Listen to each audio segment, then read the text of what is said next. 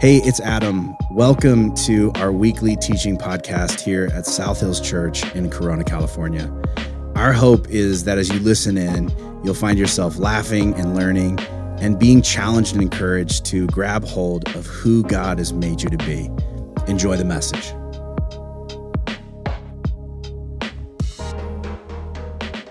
Title this message, A Go Between. A Go Between. Um, I, I, remember as I was thinking back, on, I typically do this on Christmas. I think back through a lot of different Christmases I've been through. And uh, I remember this one Christmas in particular where I was sick the entire break. It was in junior high, and I, I didn't have uh, a virus. I, I, had a crush, is what it was. I'll be real with you guys. Um, and I, this is a picture that we should not have brought out. Um, this is me in junior high. And uh, I mean, obviously, I wasn't worried because this guy is clearly crushing it with the ladies in eighth grade. But I was still, I was nervous, you know what I mean? Um, this is a weird photo because I feel like I look like someone's middle aged aunt who's single and runs a trucking company for some reason. It's a little on the nose, but accurate. And that was my vibe. And, uh, but I remember like having this crush on this girl, and uh, you know, it was it was sort of building, and and I didn't I liked her. I didn't know if she liked me like more than friends. You guys know what I'm talking about. And and yet, you know, I, I felt like things were going good, and just sort of as like, you know, the the the romance of our daily lunchtime banter was sort of whipping into a romantic frenzy. We went on break, and I then I like she lived in another town, and I had no way of really like getting a hold of her, and it was just like I thought about it every day. I was obsessed with it, right? I I, I was lovesick over it. Don't let the smile on on this middle aged woman's face like fool you, okay? That junior high kid, he was like he was he was torn, and so I did what any uh, any of you would have done um, in this sort of situation. I became friends with one of her friends that went to my church that was still in contact with her because she lived over in the town that she lived in. And I leveraged that girl to pass information to as a go between to broker the relationship. Looks and brains, okay?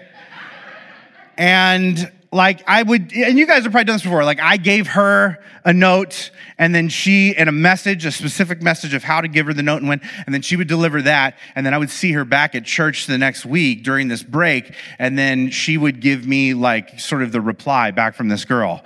And she'd be like, so eh, this is what she said. And I'm like, well, eh, eh, how, how did she say it? Did she say it like that? Did she say it a different way? You know, she said, just, she just basically said, I don't need basically. I need exactly what she said. How did she say it? Which words did she emphasize? Okay, when she was like, that makes me excited to, you know, for lunchtime in January. Did she say it like that or was she like, well, that makes me excited for lunchtime in January? Did she say it like that? Or was she like, that makes me excited? I need to know, right? Because it's going to change sort of how I interpret what actually happened in this interaction and it was frustrating. But what else could I do, right? It was a time before cell phones. There was no internet. There was no social media. It was barbaric, you guys. and this was the only way I had to like sort of get a hold of her. And I, I remember thinking at the time that like, man, grown-ups do not understand just how how complicated and challenging navigating a relationship for junior hires is. There are so many obstacles to our love. But, you know, once I get a little bit older and I have a car and money, all relationships will be way easier. And as you know that because you've grown older too, I was right. Um, you know, just having money and a car and living together means you don't have any relational issues ever again. No, that's crazy talk.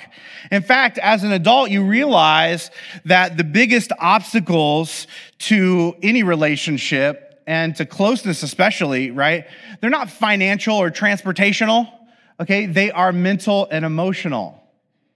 Because feeling disconnected is more about uh, comfortability than proximity. And you already know this because you have been in a situation where you have been physically close to someone and yet felt like they were a million miles away. Like you couldn't have felt more disconnected or distanced from them inside yourself. It's this weird phenomenon. I think when we're younger, you know, we think like, man, if I could just overcome these simple hurdles of money and a car and being able to live near this person, like that would make everything easier. But it just gives you easier access to the dysfunction that you've already created inside of that connection, oftentimes. And Maybe in the middle of a moment where you were near someone but felt far from them, you had the courage to ask, like, is there something between us? And they didn't for a second think that you meant like a physical object, right? They knew exactly what you were talking about in that moment. They knew that you meant like something feels off, like it feels like there's something that is filling up the space between us. Like there's this invisible obstacle to our connection. And who knows what caused it? Maybe it was something they said or something that you did or you know maybe it was a botched expectation. Maybe it was a bad assumption or a misunderstanding. Maybe it's just that you like you, you hadn't seen each other for a while and you hadn't really talked in a while. And so you just didn't know what to say. You didn't know how to sort of go from that superficial level into that deeper more intimate level of conversation. And it was weird and sometimes we can repair our relational ruptures ourselves, but oftentimes we, we need outside help. And again, you've had this experience. You know, when you were a kid, you occasionally needed a parent to step in and break up a fight between you and your sibling and negotiate terms and figure out whose turn, in fact, it actually was to sit in the front seat. Like big issues, you know what I'm talking about? Or when you're a part of a couple, like sometimes you need the help of a, a, small group or a counselor or a therapist to actually hear the situation out and get you to hear what each other is saying and figure out like how do we move forward in a healthy way. If you are a business person, you may have had moments where like there is an intense situation and maybe there's like a lot of money and people's jobs on the line and legalities. And so you had to find some sort of a mediator, arbitrator to step in and help you come to an agreement. Or even if there's just like some small annoyance that creeps up inside of your everyday life, what is your instant impulse, right? You're like, on the way home, I'm going to call my friend and I'm going to vent to them and I'm going to ask them for advice and I'm going to tell them, like, is it me? Is it them? What do I need to do? What do I need to do differently? What is going on? You got to help me. And I think that the more unapproachable a person seems to you, or the more high stakes a relationship feels to you, the more likely you are to need help navigating those interactions well. And I bring all this up because I think that no one feels more unapproachable than the creator and sustainer of the universe. What an unrelatable title. I've never even created and sustained even one planet, you guys. I mean, I really can't connect to that sort of all knowing, all powerfulness. And I would also argue that no other relationship feels as high stakes as our relationship with God, because that has implications to the amount of peace and satisfaction and fulfillment we have in this life, and also what happens to us in the next life. That's about as high stakes as you can get. And then to make it even more complicated, when there is a rift, I mean, it's kind of our fault, right? Because God is perfect and you are not. If no one has told you that recently, you probably aren't married, but like, I want to let you know this morning that God is. And a lot of us, when we, when we detect that there's this rift or disconnection, or we feel like there's maybe something between us and God, we have, I think, the same impulse as in any other relationship, right? We want to seek out, um, you know, a go-between to help us reconnect and figure out what's off and what we need to do and what we're missing. And this has always been the case. In fact, if you look back through uh, tribal cultures that uh, precede us, this becomes the role of like a medicine man or a shaman or a priest. Um, and also, you would put into that category a magi. Same sort of role, same sort of position, same sort of purpose. And maybe for you, this sort of changes a little bit the way you see the birth of Jesus and this whole story that unfolds in Matthew. I want to give you a little bit of background. Like Magi were known historically to be very devoted to their gods. Um, they performed all sorts of prayers and sacrifices and rites and rituals. They're often relied upon to interpret dreams or maybe even predict the future. Um, because they were thought to have this ability to be able to bridge the natural with the supernatural. And in fact, there's actually a, a, character in the Bible who is thought to have been a magi himself for having this exact ability. Somebody who has a book named after them, Daniel, right? Who was called upon to interpret dreams as a wise person, bridging the natural world to the supernatural. This is sort of what these people were utilized for at this time in history. In other words, they were divine go betweens because God wasn't really accessible directly. So you needed a priest or a magi to mediate the relationship for you. And because these mediations were separate or set apart uh, from everyday life, the, the Bible churchy word is holy, right? Um, because they were holy, d- divine go betweens, they leveraged a lot of different sacred um, implements in order to set the stage. They operated in sacred spaces, which we would look and say, oh, that's a temple, right? Or a church. And they uh, did so amidst sacred sounds, which we would think of as worship music or liturgy.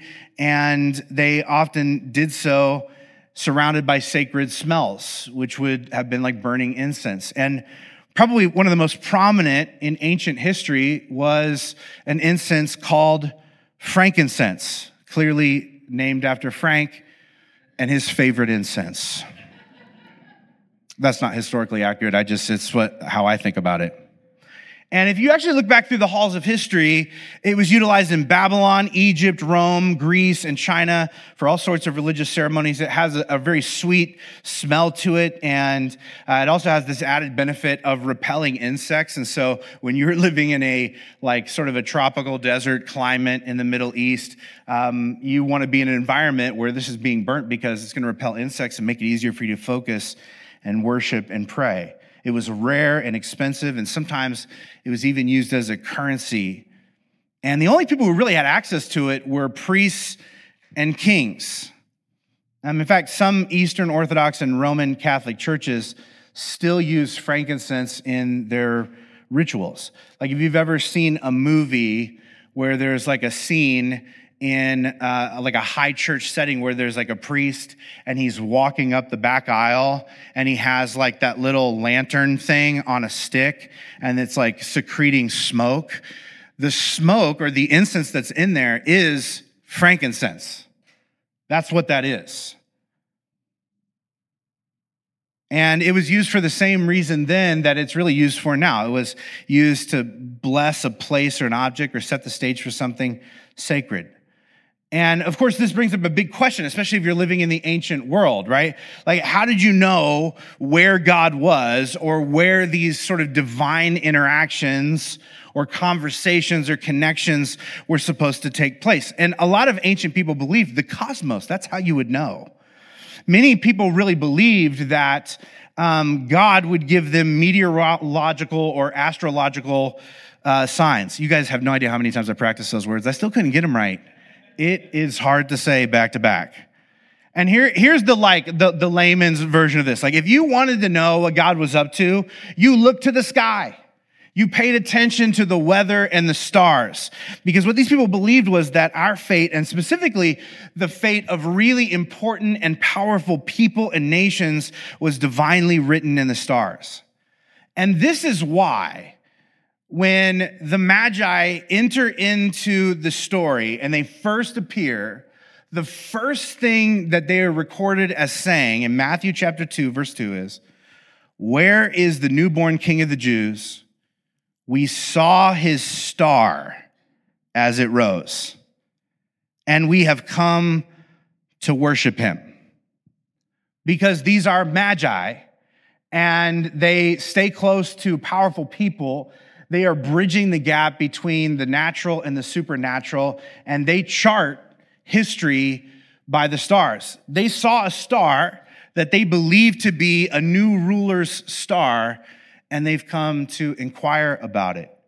Now, here's more context that the original audience would have known in that region at the time that you and I probably don't know, unless, like me, you're, you're kind of nerdy and you spend a lot of time during the week reading history. In Judea, this, this sort of region where this story takes place, it was ruled by Rome. And Rome was ruled by a series of Caesars. And the Caesar that was in power uh, when Jesus was born was Augustus Caesar. And he took over for his father, Julius Caesar. And Julius Caesar was uh, famously assassinated. There was like a struggle. And right before he died, a, a star, a lot of people think now that it was like this, this enormous comet, appeared in the sky. And the common inter- interpretation at that time was that its reason, the reason this special star appeared was that it was actually going to uh, take Julius Caesar from earth and take him into the heavens where he would be able to continue ruling, but divinely so, looking down on the earth from a higher throne. Um, this was his ascension, essentially, from being a king to becoming a god. That's what these people believed. And it was around this time that Augustus Caesar took over, and he's mentioned in the Bible in the Jesus story.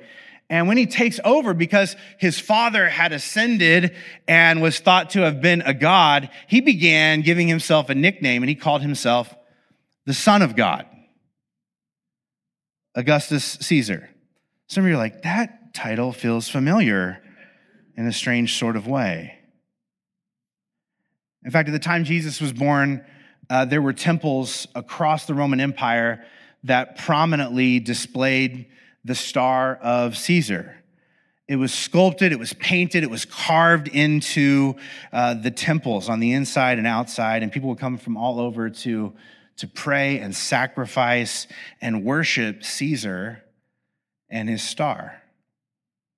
And in fact, there was even a, a coin that was commemorated that you can actually still find some in museums today um, that had a picture of Augustus on one side and his name, and that's his head that you can see right there. And on the back side was Caesar's great star with light emanating on all sides from it. And there's an inscription on there um, that is in Greek that essentially says Divine Julius. In other words, like Caesar is Lord or Julius is God. That's essentially what the money that these people were handling said. Now, I want you to know all this because it's important to understand that, like, by placing a star at the center of his narrative, Matthew is indicating that his message that he wants to get across is both political and theological in nature. because he's saying two things that would have been received very, excuse me, very offensively during this time in history. Essentially, what he's saying by building all of this stuff into his story is that not only is Jesus a better king than Herod, he's also a better God than Caesar. Are you starting to get a picture of why this empire would want Jesus dead? These are a lot of big, bold claims that threaten a lot of very powerful people. And yet, these are not even claims Jesus is making of himself yet. So, in our story, the Christmas story, the Magi follow the star from Jerusalem to Bethlehem where they find Jesus. It says in Matthew chapter 2, verse 11, that they entered the house and saw the child with his mother, Mary, and they bowed down and worshiped him. And then they opened their treasure chest and gave him gifts of gold, frankincense, and myrrh. so, based on what we now know, why would these magi give him frankincense? Because just logically speaking, you know, priests and magi didn't give incense to gods. That's not the way it worked. They burned it to connect people to the gods. And so, in giving it to Jesus, and bowing down before him, what it is they're really saying is, You're the priest here, not us. Even though you're a baby, this belongs to you because you are the divine go between. You are the one that's required for humans to connect to God. And what's even more interesting is by the time we get to the, the rest of the New Testament, you, you see all of these verses that are written by the, the early Christians, the, the first Christians, that are indicate that this is exactly how they saw Jesus. Let me just read you one of them. This is uh, Hebrews chapter 4, verse 14. This is an Old Testament or a New Testament letter. It says this Since we have a great high priest who has entered heaven, Jesus, the Son of God, Think about how many historical, environmental, contextual clues this writer is like cramming into this one sentence. Let us hold firmly to what we believe. He understands our weaknesses, for he faced all the same testings we do, yet he did not sin. So let us come boldly to the throne of our God. There we'll receive his mercy and find grace to help us when we need it most. What does all this mean? I mean, not only at this time in history did people see God as untouchable and unrelatable, but in many ways, so were the priests. Because in an effort to sort of make themselves or set themselves apart or make themselves holy so they could connect with God, they often lived disconnected lives from real, like everyday people and their struggles and their experiences. And there were all these ritualistic obstacles that you had to go through to speak and interact with a priest, especially a high priest. You were never going to get an audience with a high priest. You may have trusted these people to talk to God on your behalf, but you know, eh, you wouldn't really trust them to relate to you or validate you or be interested in you. And what this verse is saying is something really profound that begins way back at the birth of Jesus. What this writer is telling us is that Jesus is both the God that we're desperate to connect to and the priestly go between doing the connecting. Jesus is cutting out the middleman that all of us instinctively leverage to navigate complicated, high stakes relationships. And, and what's unique about this priest, Jesus, is that he is relatable and touchable and approachable and understanding in a way that pretty much all other spiritual go betweens really aren't. And instead of holding people at arm's distance, which everyone would have expected a priest to do, Jesus removes every obstacle between us so he can be close to us. And this is emphasized by the fact that when the Magi stumble onto the scene where Jesus is. He's not in a temple, insulated by gates and guards. He's in an open air manger. And they bow down before him and they give him frankincense as their way of saying, We don't need this substance to summon you. You're already here. And by presenting it to him in this moment, they convert a common manger into a holy place. And all this brings up a, really big question that I've been thinking about all week. And I want you to think about it too. What if that's still possible? In fact, what if this was a big part of what Jesus was born to do? To help us convert common places into holy places. Like, what if, in fact, what if you don't have to do all this stuff to conjure up a sacred connection with God? What if instead of, of waiting in isolation and in desperation for, for um, you know, like you to do all the right things to connect with Him, what if He actually pushes all the obstacles out of the way and comes to find you? What if all you have to do is open your eyes and acknowledge that God is already here? What if he doesn't expect you to like jump through all these hoops or do all these rituals the right way or wear the right thing or go to the right place or burn the right incense? What if God is so set on being near you that he removes every single obstacle in the space between you, including the religious ones that he put there. What if he is so interested in being closely connected in a relationship with you that he is willing to actually come down to earth, be born as a human, push all that out of the way so that he can connect with you face to face, person to person, without any mediator? Because I think that's exactly the point.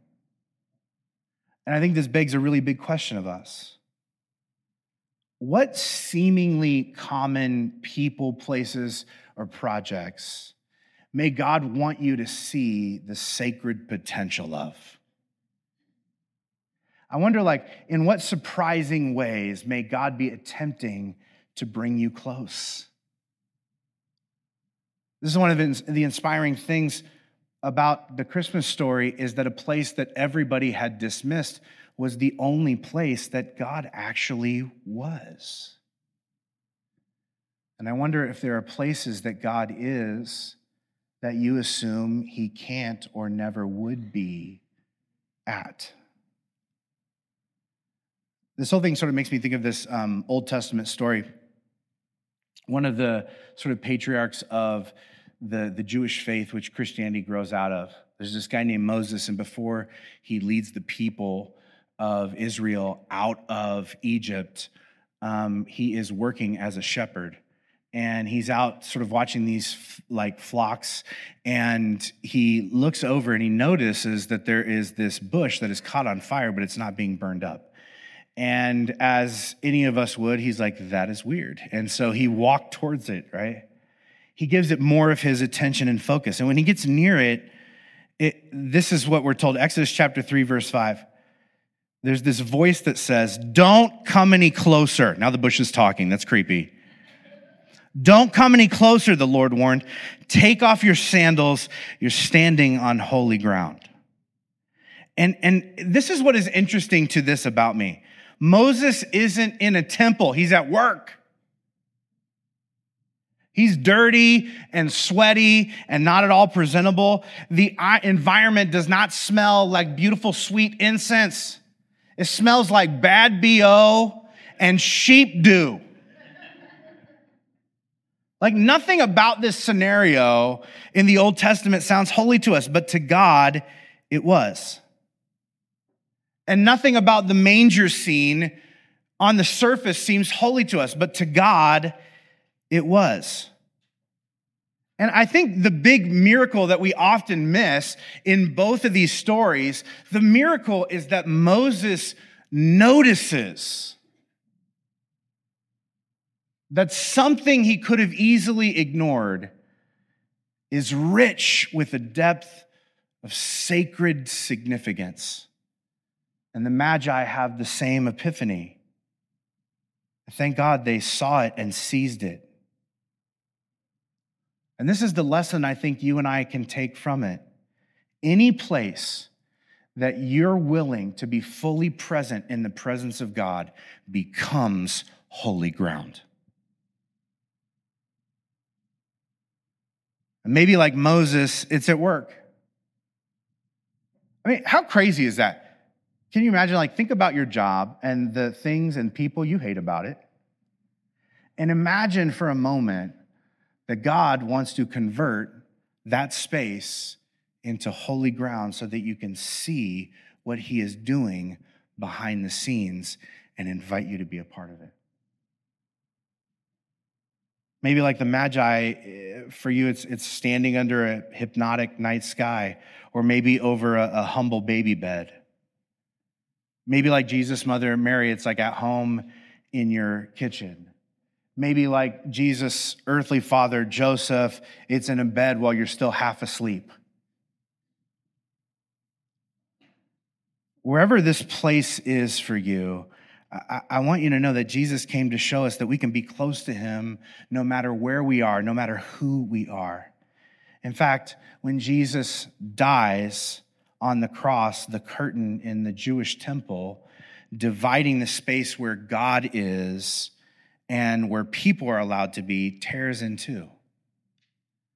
And we're told this because it symbolizes something significant. It symbolizes that the presence of God is now accessible everywhere to everyone. Which means the only obstacle in our relationship with God remaining is our willingness to come to Him.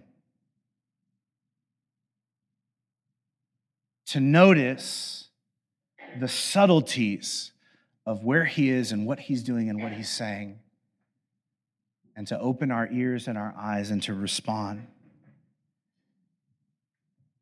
I don't know what your life looks like this Christmas. Like, you know, maybe you're in a season where you feel far from God. Maybe it feels like, you know, there's there's something between the two of you. Like something's off. Like there's something that is filling up the space between you. Like there's this invisible obstacle blocking your relationship and you're not sure why. Maybe it was something that you said, or maybe it was something that that one of you did. Maybe God didn't deliver on an expectation that you had of Him. And that splintered the relationship that you want with Him. Now you're not sure what you want. Maybe you're put off by an assumption that you've made about God based on sort of what you've been taught or the experiences that you've had with Christians or the church. And maybe these assumptions have nothing to do with who God really is, but just how you see him to be. Maybe it's a situation where you just haven't really talked to him in a while. So you don't really know what to say. You don't really know how to take things from the surface level down to the, the intimate, connected, pouring out your heart, gut level connection that you you feel like maybe you're supposed to have. And can I just tell you, like, this is one of the things that I feel inspired by every year in the Christmas story is this message here that I think frankincense, the gift of frankincense, points us to that Jesus is as close as your willingness to call on him. And in fact, you are always only a whisper away from a holy moment. You don't need the temple structure. You don't need to say all the right things. You don't need to have, memorize all the right verses. You don't need to have the right incense. You don't need uh, another priest or medicine man or shaman. You don't need a spiritual leader. You don't need a magi. Because you know what all these people, if they really knew what was happening or really understood God, would tell you? Go to Jesus.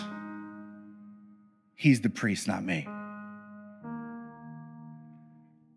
Go to Jesus. He's both the God you're trying to connect to and the best one to do the connecting. He gets you. He's been where you've been. He's been tempted and tested like you've been tempted and tested. He gets the struggles of what it is to be a person in the world. And above all of that stuff, he wants to be close. Meaning that, unlike every other relationship where you know, you're both a little bit to blame for what happened. Jesus understands that you were entirely to blame. And yet, he is willing to do everything necessary to remove that obstacle so you can be close. The journey begins when he's a baby. So I wonder for you, what obstacles are keeping you from approaching God with, with confidence? Because Jesus wants to clear that out of the way for you. Maybe it's, you know, a habit or a paradigm or a past experience or just a sick feeling in your stomach when you think about the year that you've had, things that you've said and done, regrets that have piled up you've never dealt with. Christmas is a call to embrace the invitation of Jesus to bring you peace by eradicating the distance between the two of you in a way that only God can. You see, Christmas is first and foremost about closeness, closeness with God. And it would be a shame to go through the entire season and have all of this stuff that we leverage, just like the prophets and priests of old, to sort of set the stage for a connection to a God and then never actually engage. What a shame. What a shame to lean into all the sacred implements and never encounter the sacred. What I want you to understand this morning is that God is here. He is as close to you as your willingness to just have the conversation, to open your heart, to allow yourself to feel and cry and rely on the God who loves you. And this is what I want to pray into your life today that as you move throughout the Christmas season, that you would let God in because it is the entire reason he came. You don't need all that other stuff to get to me. I'm right here. Would you bow your heads across this room as we pray? God, I am grateful for your love for us, and I'm grateful for the ways in which you are willing to show us that love. Not just by dying for us, but by even taking on human form, being born in a place that seemed common, and, and sort of retooling for us the meaning of what spaces and places and interactions can be holy. God, I pray that you would redeem everything about our existence, that you would not only remove the sin and the guilt and the shame from out between the two of us, but you would fill that gap with your grace and love and mercy and truth. And God, as we come close to you, may we start seeing that you are everywhere in everything. If we are simply willing to open our eyes and call on you, every moment we reside in can become holy. It's in Jesus' name we pray. Amen. Thanks for tuning in to this week's message. We hope you heard something that spoke directly to where you're at right now in life. To find out more about our church, hit up our website, southhills.org slash corona, or follow us on social media at Southhills Corona. And if our messages have made a difference in your life, help us get the word out by rating and reviewing this podcast. And as always, you can support the ongoing work of our church by giving through our website at southhills.org slash give and selecting the Corona campus. Thank you so much for listening, and we hope you'll join us again next week. God bless.